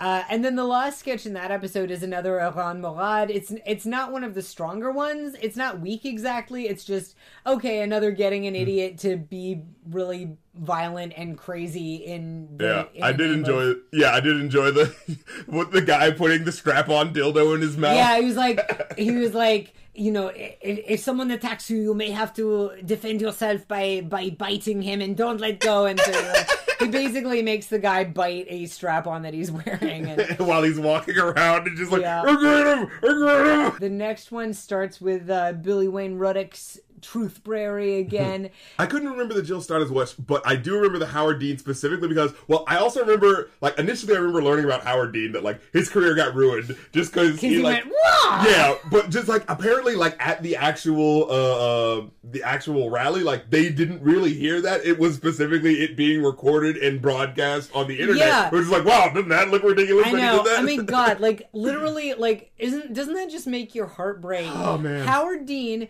Howard Dean dropped got got forced out of the presidential race because he went wah when he was excited And it was- Oh, fucking trump was like doing the like like the they're bringing, ra- they're bringing uh, uh, rapists. They're bringing. and and and like making a like the actually the gesture oh yes, making making fun of that disabled journalist that actually is in we haven't talked about the intro at all yeah. So the intro. the intro features a really cool song that apparently the artist who did it like Isn't it his brother? No, it's not his. No, it's a Native American. Oh, because I thought the last name was Cohen or something like that. So I was like, oh, Well, his brother. is involved, and his brother is a musician and does the music. But no, the theme song. Oh, okay. Like the actual the theme song is by a Native American musician, and he knew obviously that it was being used because they paid him for the the rights. Well, but that brings this shit so much he- deeper now. he, but he thought that it was just gonna get like used in some scene or something, and then didn't know it was gonna be the theme music, and That's it's kind of cool. it's really cool. It, it starts off with a, a like a JFK quote, right? You have JFK saying, you know, ask not what you can do, for, or ask not what your country can do for you, and then Yeah, my great really- presidential my, quotes. my really, ter- and then Reagan saying, "Mr. Gorbachev, tear down that wall," and then Trump going, "Oh yeah, yeah, Oh, I don't know what I said. uh, right," and and doing the like, wrist oh, thing, and it was and just oh. horribly offensive, and it's like, how the fuck was that not the end of him? Yeah, yeah. And it's it's really weird thinking about what a different time we're in now because even in you know you think back to the last few presidential elections before 2016 uh certainly in 2008 Yeah. um if you don't have a certain decorum, you're out. Like, right like just how i mean it was almost like victorian england like how how rigid of a uh, of of just this sense of like you you take one wrong move and and you're out and then everything that trump got away with it was just Yeah, just and, and nuts. also there's the idea that like I mean Trump's base is the type of people who don't care about making. I mean, and that a- was the thing. Like that's yeah. what Trump and and this is what kills me. And I feel like it. Hopefully, there's a lesson there. Although I don't think we learned that lesson. I mean, it's like, oh wait, okay, this is the whole thing. Look, I voted for Biden. Please, for the love of God, vote for Biden. We need to vote for Biden. We need to fucking get Trump out of office. I voted for Biden. shit. But the fact that Bernie specifically got forced out. I know we in Maryland didn't even get a chance to Oh. vote in the primaries because it had been decided by the time we got to vote. I think it was like South Carolina had got a sweeping victory. It's Right. oh, we don't ask any questions anymore. right, and and this bullshit. This bullshit of a the way the primaries are handled, where they're dragged out for months and months and months, so that a few states basically get to determine shit. Mm. Um, you know, and the the fact that the DNC can basically make sure that whoever they want, and that they're gonna pick the quote unquote safe centrist candidate. Right. It's so frustrating because it's like. Why was Trump successful? Because Trump. Came, because Trump came in and said, "I'm going to give you straight talk. I'm going to be real. I'm going to drain the swamp. Yeah. I'm not going to play politics." Now he was full of bullshit. Absolutely. But you know, but the thing is, like, even the fact that you know it wasn't all conservatives. There were like you know libertarian Oh, bros. Did you hear about the like? There's a section of the people The- who voted people- for Obama who voted for Trump. and Like, Bernie, you know, and people who were like, "Oh, Bernie can't get it. Well, I'm going to vote for Trump." And you know, Yeah. and the thing, the thing is, we should have looked at Trump and not and taken the lesson of a you can be out about what you really want to do. right. We should, we should have taken the lesson of. A, there's a lot of fucking racists in this country, and we need to deal with that. Yeah. And and B, people are excited by somebody who is different. Absolutely. And trying to play that safe middle ground is not what fucking wins elections. It doesn't work anymore. Yeah. Um, I- and Howard Dean shouldn't have gotten fucking forced out of the race because he went "Wah!" yeah. Because it's like I remember looking at his politics like, oh, this guy's pretty right. Cool. like, he got excited and made a funny noise for a second, like for the love of God. But anyway, so and, and I and I did not like this. Like, okay, so on top Hmm. of the fact that, like, yeah, going into it, I was like, hey, wasn't that that guy? That wasn't that bad. And then the whole skit was just about how like Hillary really has a dick, though, right? And it was just like, It was a wasted. Well, it reminded me of the Alan Keyes interview in. Was it Borat that interviewed Alan Keyes what was it in the about? movie? What did he it, say? I, it was about almost nothing because I just remember Alan Keyes just sitting there looking confused and not saying anything. He was like, uh, I, I was at New York and I talked to a lot of men who have a party with me and they took off my Right, clothes. And he's right. like, I think you had gay yeah, sex. it, and it and it reminded me of that because it was like what is like with Jill Stein, he was talking about climate change, and she's a scientist, and she was able to speak to that, and and that was actually uh useful because you're giving a platform to somebody who is an expert in a particular subject and, and letting her talk on that. Right. But with Dean, it was like, what's the point of this? Why why did that need to be Howard Dean? That could have been a fucking can of soup that Yeah. you sat there and said Hillary's got a dick. Like, what's yeah, the point? and the whole time he's just sitting there awkward, like, I, I'm not gonna do this, man. Like, right It's just you know, it was just a waste of it. It was a waste of a subject. Okay, and then there was an Erran Morad that was like he he was doing another silly like here's how to protect yourself skit with a reality star and her remember this one husband. It was like Oh, now I remember because I think like the husband was like sort of cucked, quote unquote. Like 'cause he was like, "Oh yeah," because he was just like cool with everything. He was just like, "Oh yeah, if you want to have sex with my wife or something like that, like Yeah. that that one was kind of pointless. I I didn't I was not into the sketches in general that were making fun of like vapid celebrities because it's like you know what? It's 2020. There is so much shit going down right Yeah, now. there's more important I don't important care. I don't care if there's some model who's stupid and makes more money than she deserves. I don't fucking care. there's so much more important things. So, you know, that was wh- whatever. Um then there was the absolute worst Dr. Nira sketch that was the epitome of every fucking thing that was wrong with that character. He decides oh yeah, yeah, now I this was where he quote unquote gave birth I could barely to pay attention a to this doll out of his ass. And it was like so he's he's at a a spiritual center and he basically is t- talking to this person who's like a birth coach. Um i guess he has his own doula that turns out to be his cleaning lady and it was kind of I like think she's on. She was on the joke on. Uh, in Oh yeah, yeah, right? no, she yeah. was clearly an actress, but he like, and there was a little bit of a like a joke of like this super super woke guy, and then he's like yelling at his uh, his Latina cleaning lady and threatening to have her deported. And, Yeah, yeah. That, that's know, how Doctor Nira was acting. yeah. right, but you know. But I guess the point here was to make fun of these woo woo spiritual healer people but it was just so distracting that we're seeing him with a baby doll shoved up his asshole and you literally see it you literally I think I looked away. 'Cause I was like, I didn't need to know if it was there. you literally see he lies down he comes in on a walker because he's got a baby doll in his ass and the whole thing is that he like got his wife pregnant and he's got all this male guilt that Yeah, he did yeah. this horrible thing of getting his wife pregnant and so he's gonna make up for it and it, basically the idea is taking the sympathy belly one step further by Yeah, actually yeah. Quote unquote giving birth and he and he gets up with his feet in stirrups and he's literally got a baby doll shoved into his ass and he makes this poor cleaning lady who he refers to as his doula pull the baby doll Yeah, out and, of and his asks ass the guy to like hold on to his arms while she pulls. and it's just it's disgusting and it's distracting and it's like if the point was to make fun of this healing center like oh look they're taking this shit seriously it it's just it's just no it just doesn't and I don't think he did either. Like, he, like that guy didn't take it seriously. Like he was a. I think he, like It's you know just what like I mean. no, he's just taking your money, Yeah. and it's also kind of frustrating because I think there is something to be said for the idea of you know cis straight guys who think they're being woke by making it all about them, and instead of like like here's the thing.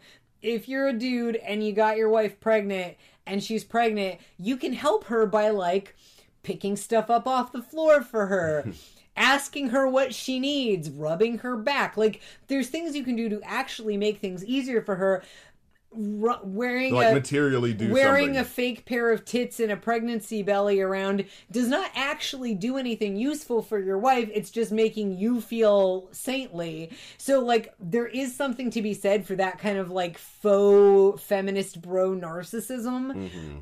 And yet this sketch doesn't actually do anything to address that because it's just being disgusting. And the only thing anybody's going to remember from that is oh my god he had a baby doll shoved in his asshole. We've got another we we, we get two ruddicks in this. He talks to dr francis collins who's the uh, NIH director uh, and and saying that chemicals in agriculture are turning people trans. Um, and, and that one's that one's pretty funny. It's like basically an extension of the frogs are tur- you know the chemicals are turning the frogs gay. Saying that a major disease causing a devastating epidemic is a hoax, Oh, and saying that the chemicals in the food are causing people to be queer rather than just queer people having always existed. Um, both of these things are like actual conspiracy theories Right. that get passed around and so Yeah. that was that was really refreshing that he was you know bringing it to But it's the sideways way he messes with it, where he's like, "I'm not directly relating to the thing, but you get the idea. right right and and is." and sort of like exposing how ridiculous that is so that was that was pretty effective and then we get the oh, the food critic the, thing. yeah, a food critic one, which I'm kind of of two minds about it because on the one hand, like I was saying about the reality TV stars, you know, snotty, pretentious food critics are not exactly the biggest societal ill we have to work about. True. At the same time, it was really fucking funny. yes, to Because- see him going like, like, okay, so yeah, it's the um. It, it's a it's Rick- a fancy Reddit restaurant critic, and Rick Sherman, the the ex-con, is Yeah. now now his ambition is to be a, uh five star chef, Mm-hmm. and he um and he features this like it, and he serves this critic this like super pretentious tasting menu where he's explaining everything, and it's all of course dishes inspired by his time in prison. Yeah, the, first one is like a a a bean and a slice of a cracker or something Yeah, like that. It's like this is like what we had in lockup, you know. So this is what Yeah. I'm serving you. and, and it is just and it gets more and more uh, disgusting until it culminates Oh in uh in uh, he's telling this story. He's like serves the guy meat. Yeah, and he's and and he's telling this story. And, it, and i think it's it's great because he doesn't like get the guy to eat the meat and then tell him the story. He tells him the story first about basically a big long roundabout story about how he ended up eating human flesh and decided it was delicious.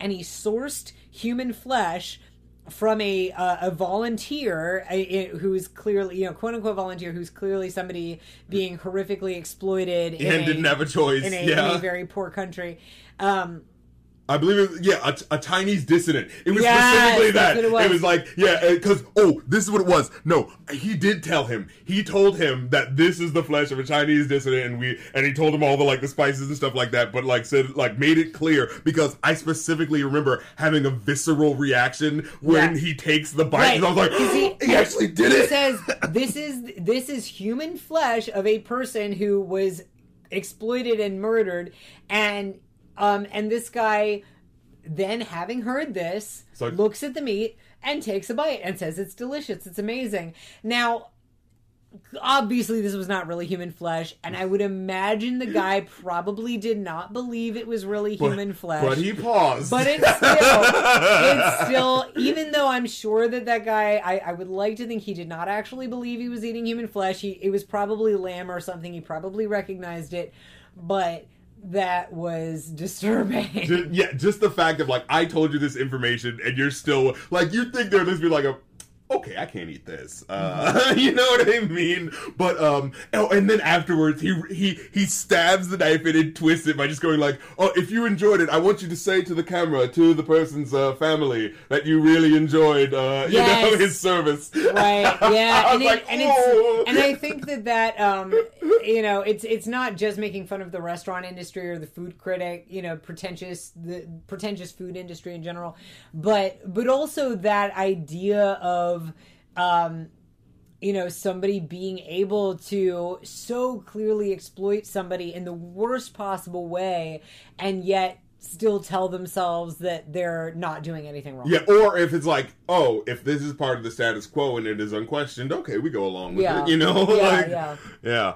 Um, oh my goodness, I love this uh, mid-credit sequence with oh, OMG Whizboy, OMG, uh, talking about gun control with uh, uh, uh, what was it, Governor of uh, Governor of Arizona Jan I, Brewer. I think I missed this. I don't think I. I, I don't think I saw this. So the way the, the way this one's because I wrote this down. Uh, he's talking, you know, he's saying all these things that are slowly edging into, you know, basically she is this, you know, guns rights advocate. She's like, oh, guns should be legal in all types of forms, and um, and there's one point where, like, you know, of course he's coaxing her into saying certain things, like, well, you know, like, uh, I I'm a shop kid and I would like to have a machine gun, but I have the the mentality of a three year old, and she goes like, well, okay, well maybe you should like if you're if you're like a three year old, it's like, no, no, no, it's Oh, not like no, I'm I did- I, I- just want to cleanse certain people right. from the. Yeah. I did see that. I remember now. Yeah, Yeah. yeah. So he so and there's a point where it sounds like she's about to say something reasonable, but then she flips. She was like, "Well, certain machine guns are off the table, but but they shouldn't be." Like it's like there was a second where it's like I realize I have to say the logical thing, but but, but uh, my my handlers and the people who are in charge of paying my paychecks. I, I, I have to make sure that it's. It, no, I'm not saying the guns should be bad, but uh, you know, there is, uh, you know, those liberals out there want to take away, you know. Yeah. And but yeah, the line is he goes like, uh, "I just want to ethnically cleanse all the limited edition Shopkins," and he goes, and she goes, "Wow, uh, well, you're crazy." And then with the Shopkins, he goes, "But can I still buy a machine gun, please?" And he says, and she says, "Yes, you can." And he goes, "Hooray!" And it's like, "Oh my." Fucking god. Yeah. like that so hit it right there. Yeah. Where it's just like, well, uh, I mean, you probably shouldn't because there's every reason why you probably shouldn't be allow access to this high-powered rifle, but because my political alliance already Right, says she- I have to go with this, then right, yeah, she can't. She can't go. can't go against their. Programming. yeah. So oh my goodness. Yeah. So the the last episode only has three segments, but it is a doozy. It's heavy. a so uh, and the first one it eases you in where uh, it's Billy Wayne Ruddick uh, talking about um, the basically coming up with like really crazy uh, conspiracy theories, trying to claim that the Donald Trump grab her by the pussy tape. Yeah. Oh, it was locker room talk. Yeah, The- all those no, fucking excuses. no, not even lock. No, he's literally saying like he edits in a bunch of stuff where he's claiming that Oh, Donald Trump was like advising somebody to buy a cat to Ah, deal with a mouse problem. Yeah. like he's literally claiming that he wasn't even talking about vaginas at all. Yeah, it was like, how did he edit it? He was he was saying like, uh, I would like to buy uh, a cat. Uh, I was like, grab him. Oh, uh, do you really think I should get the cat? Buy the pussy. Yeah. it was like something ridiculous Yeah, like yeah, that. no, um, it's it's the like most just wow you really believe that and yet you see people who just like look at very obviously photoshopped shit and very so and then and then he brings up Pizza Gate, Pizza Gate, and basically um basically torments this congressman until he walks out but the one with Erran Morad. right so the Erran Morad segment he's got Oh my God. this was like the um this this was this was it, it was almost uh similar to the quinceanera one Mm-hmm. but he he's got these three conservative men and he's telling them they're going to infiltrate Antifa Antifa. Infiltrate Antifa. and it and it, it starts out really um really stupid at Yes. first where he's saying well liberal men really love the show girls so if you want to infiltrate you have to be able to talk about girls and Yes. so he, what was your favorite episode? Uh, uh, episode so he- t- season two, and he- episode five. Yeah, he quizzes them on like he describes an episode of Girls, and and it's like drilling them like a, Yeah, they have to remember like, it or like else a catacomb. Like, they'll be called out for not being like, liberals. Oh yeah, um, season two, episode six. I, I really like that one. That's the one Marnie meet, meets her neighbor, and it's like it's so unnatural and just ridiculous. Um, and so that's just kind of silly. And there's um, Oh, there's a part where they have to uh, uh, insult Donald Trump to prove that they're liberals. That's a pretty good that scene. one oh yeah yeah, yeah. They, and they have like a big um, they have like a big like a like um, orgy, basically. No, well, what's it? What's it called? Uh, an effigy. They have an effigy of Trump, and they're Oh, um, and they're like kicking him in the balls, and the one guy's like pretending to fuck him, like really. Yes. Like bending over the Trump and be like, "Oh, you like me fucking you, Trump? You like me, dick and you butt?" And um, and the one guy, it was weird because like one of the guys was yelling at Trump and saying things that are like, wait, so you understand what's wrong with him? Right. It was weird because it wasn't like he. It's he- one of those things where it's like, this is what the liberals think, but it's not that big of a deal. Like, that's how they right, justify that like, shit, you know? Yeah, like he was just like.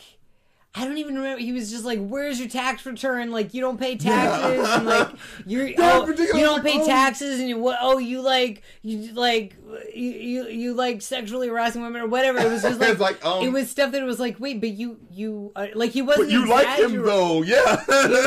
Yeah, so that was weird. Um, a- and then he ends up picking one of the men, yes. taking him to uh, a a woman's uh, the women's march, Women's march. in San Francisco, um, and Oh he, my God. and he tells the guy, and and this is like okay, he tells the guy that the liberals have a plan to develop diapers that turn babies trans by mm. exposing them to hormones yeah.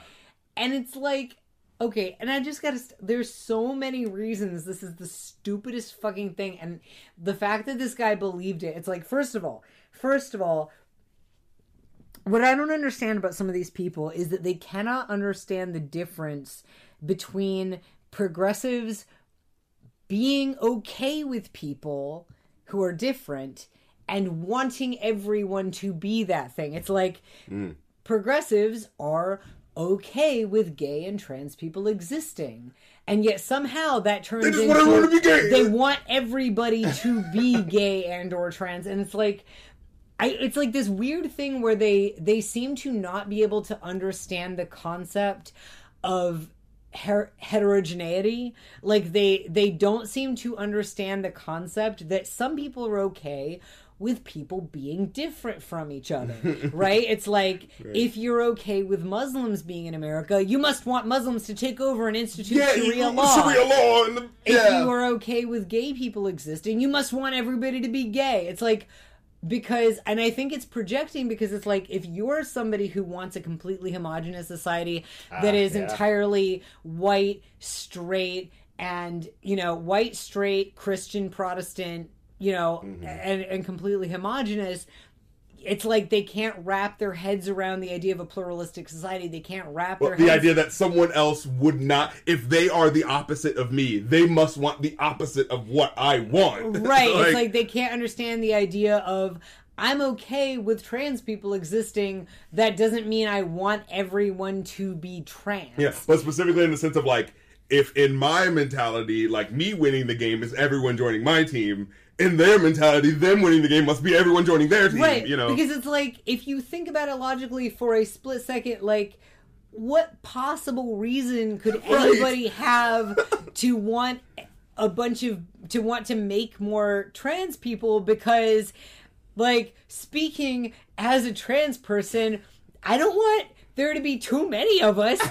We'll fucking run out of hormones. oh, you selfish bastard! I don't want to offer me. in.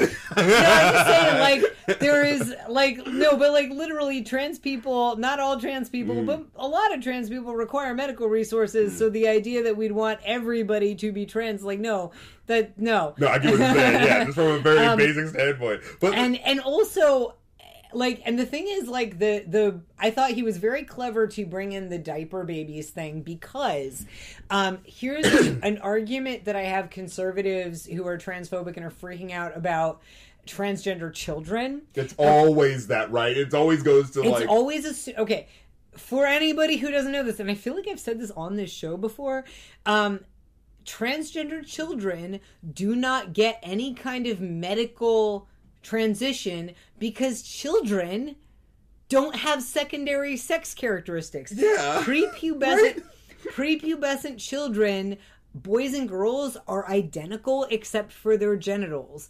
prepubescent boys and girls do not have any differences other than their genitals so a prepubescent trans girl or a prepubescent trans boy doesn't need to do anything to look like the gender they want to look like other than get a haircut and wear the right clothes or grow their hair out and wear the right clothes and so the idea and like you're not going to perform genital surgery on children for all kinds of reasons mostly just physical for nothing else But that's always what they jump to. Oh, uh, the like- liberals want to cut our kids' dicks off. right and, and like or even just assuming that they're giving eight year old children hormones it's like okay an eight year old cis girl is not full of estrogen. That's what puberty is. So why would you give an eight year old trans girl estrogen? It just doesn't fucking make sense. And yet you have people who hear trans kids and assume it means giving an eight year old hormone injections. So um by I would think that everybody understands that nobody is giving a baby hormones. Nobody is putting secondary sex characteristics on a baby. So by bringing up that logical extreme of like, come on, isn't this guy an idiot for thinking somebody would give a baby hormones? All, you're also stupid for thinking somebody would give a 10 year old hormones, right? Um, so that was, so, so basically, um, he tells this guy the liberals are putting hormones Yeah, in they've gone diapers too far this to turn babies trans, and we have to stop them. And we're going to go to the Women's March in San Francisco to stop them. They pretend to be a lesbian couple. I gotta say, they actually make a super cute lesbian couple. Oh, they actually just look like they're having Like they actually, they actually look like a very believable pair of middle-aged lesbians, yeah, and they're and the funny thing- fucking adorable. Yeah, and the funny thing is, like, he, you know, he's trying to get him to like go along with it. So, like, you know, hold my hand and let's talk and Uh-huh. conversate with these people. It's just like it looks like he's actually just kind of having a good time. But amidst it, they're doing, you know, their plot to uh, what was it? They um, They're going around trying to put tags on people. yeah, by, tracking like, devices. Yeah, by tracking devices. Oh god, yeah, like the guy like brings up girls at one point randomly, and the person that he's talking to is clearly just like, okay, and it's like, you know, and and um, they're trying to put tracking devices on people, which I'm sure are just like stickers or yeah, something. and, and this is what like This fucking, is where it gets disturbing. Yeah, it fucking blew my top. So, um, it ends basically like the way the skit goes is like because he talks to him at one point where he's saying like, yeah, the uh the liberals are trying to you know allow you know the Muslims to get in to kill uh to kill uh, Americans, so we have to. You know, protect the country by killing. it's like it's it's so like just shows how you radicalize people to make it okay that when we kill someone, it's okay. You know what I mean? Um, but there. Uh, so basically, yeah, he he plants uh, these tracking devices on people.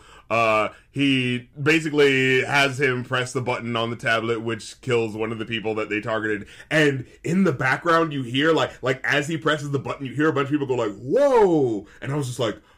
And they never walk over to see what it is. They just kind of like walk away. But like, I assume like they probably you know did something to make a big noise where people like reacted Yeah. to it. But just the fact that it was set up in this way where that person realistically believed, oh shit, I pressed a button and something did He, just happen. he believed he killed somebody and was okay with it. yeah, well, I, well, I, like uh, he was walking for like there was that moment where he's like, "This was the good thing to do," Mm-hmm. and then like he says right before the gun, he says like, "I, I think I'm gonna be sick." it's like, Right, oh because shit. when it yeah, because he wasn't he's not a sociopath. He's Yeah. not like unmoved, but he convinces himself to be okay with it. Yeah, and this is what I think is like.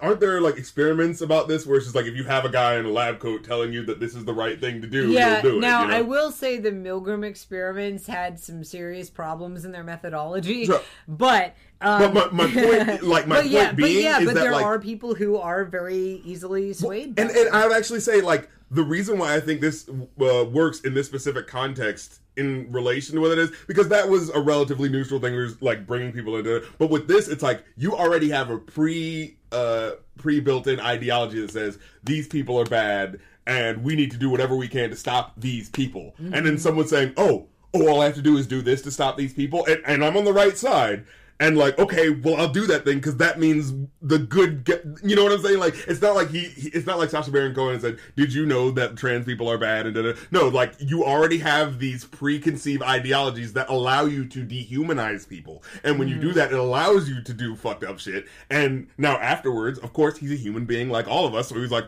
oh shit i killed Right, somebody right. you know and that kind of comes up but it's like God damn it! You need to have that realization before you kill somebody. You know, Right, I mean, yeah, thank God he didn't actually. yeah, Uh, but the fact that he was able to be pushed into that, like, if this were another scenario where he was talking to somebody else that wasn't having a reality show, that happened. You know what I'm saying? Mm-hmm. Yeah. Like, and and there's sort of a there's a little bit that really has more to do with I think because it's the last episode they're sort of wrapping up uh, Erran Morad's story arc where they have him sort of like uh, unintentionally fall in love with his pretend girlfriend and try to get him to move back to Israel with him.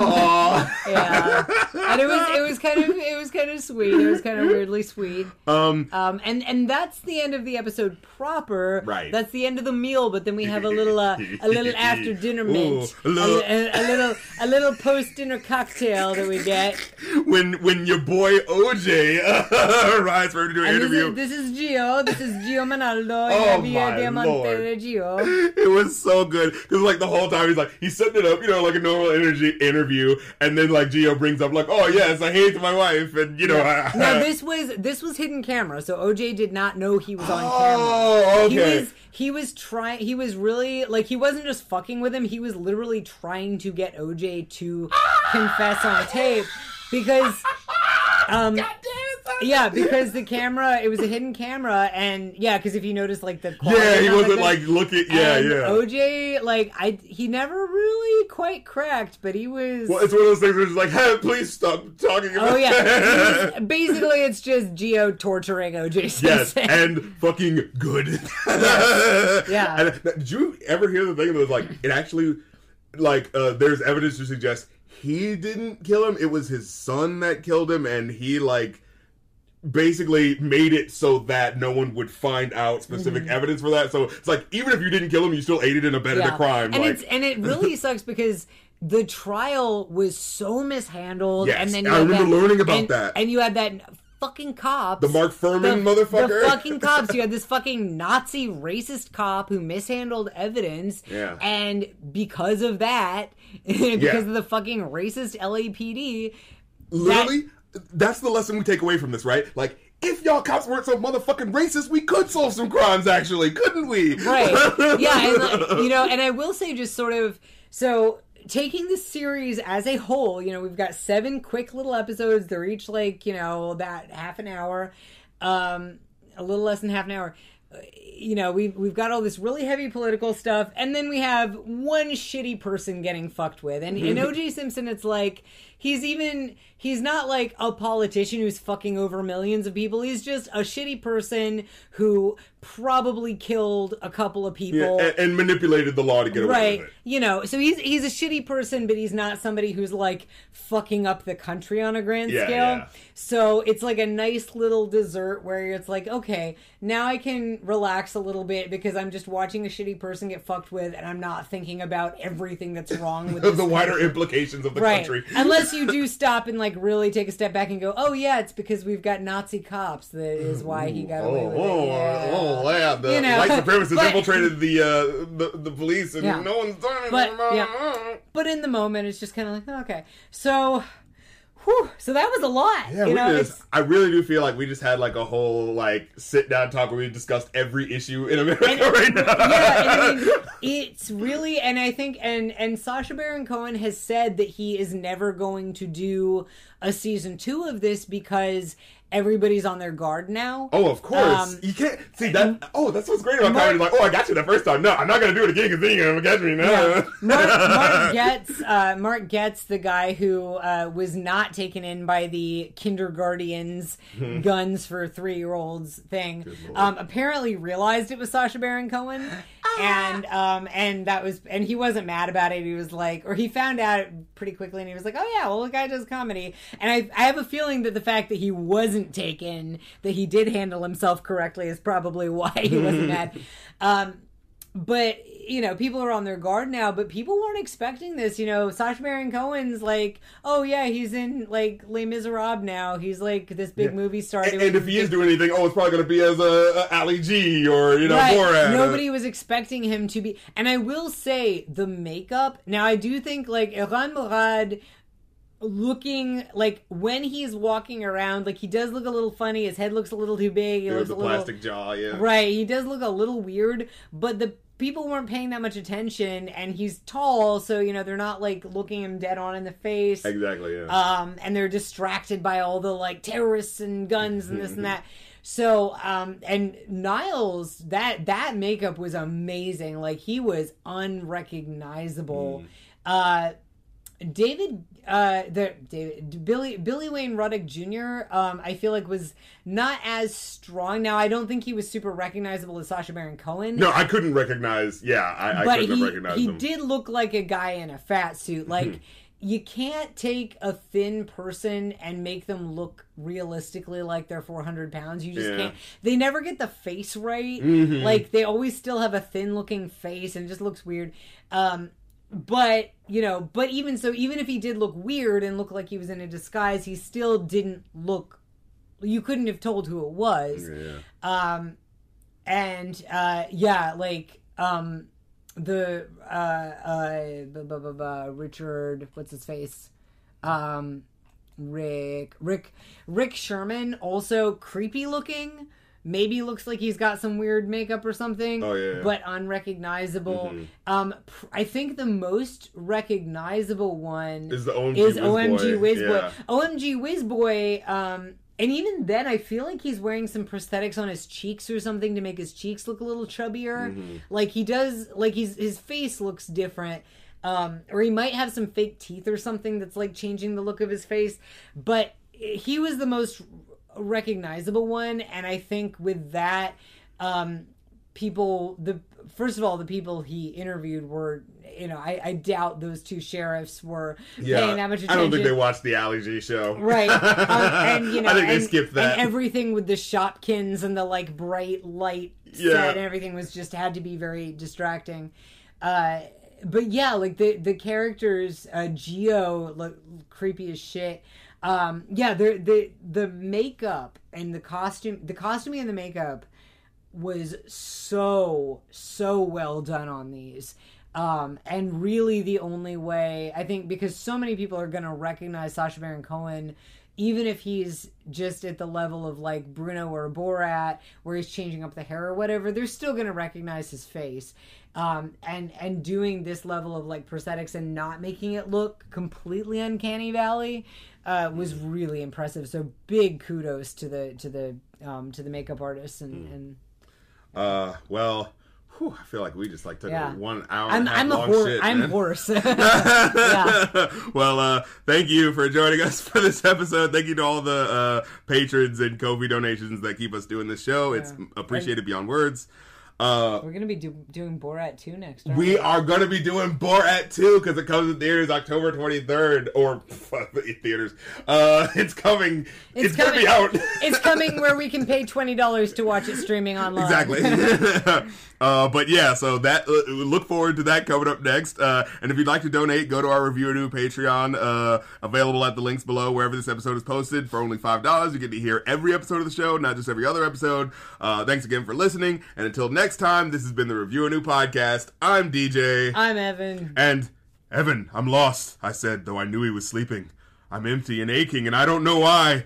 Counting the cars on the New Jersey Turnpike, they've all come to look for America.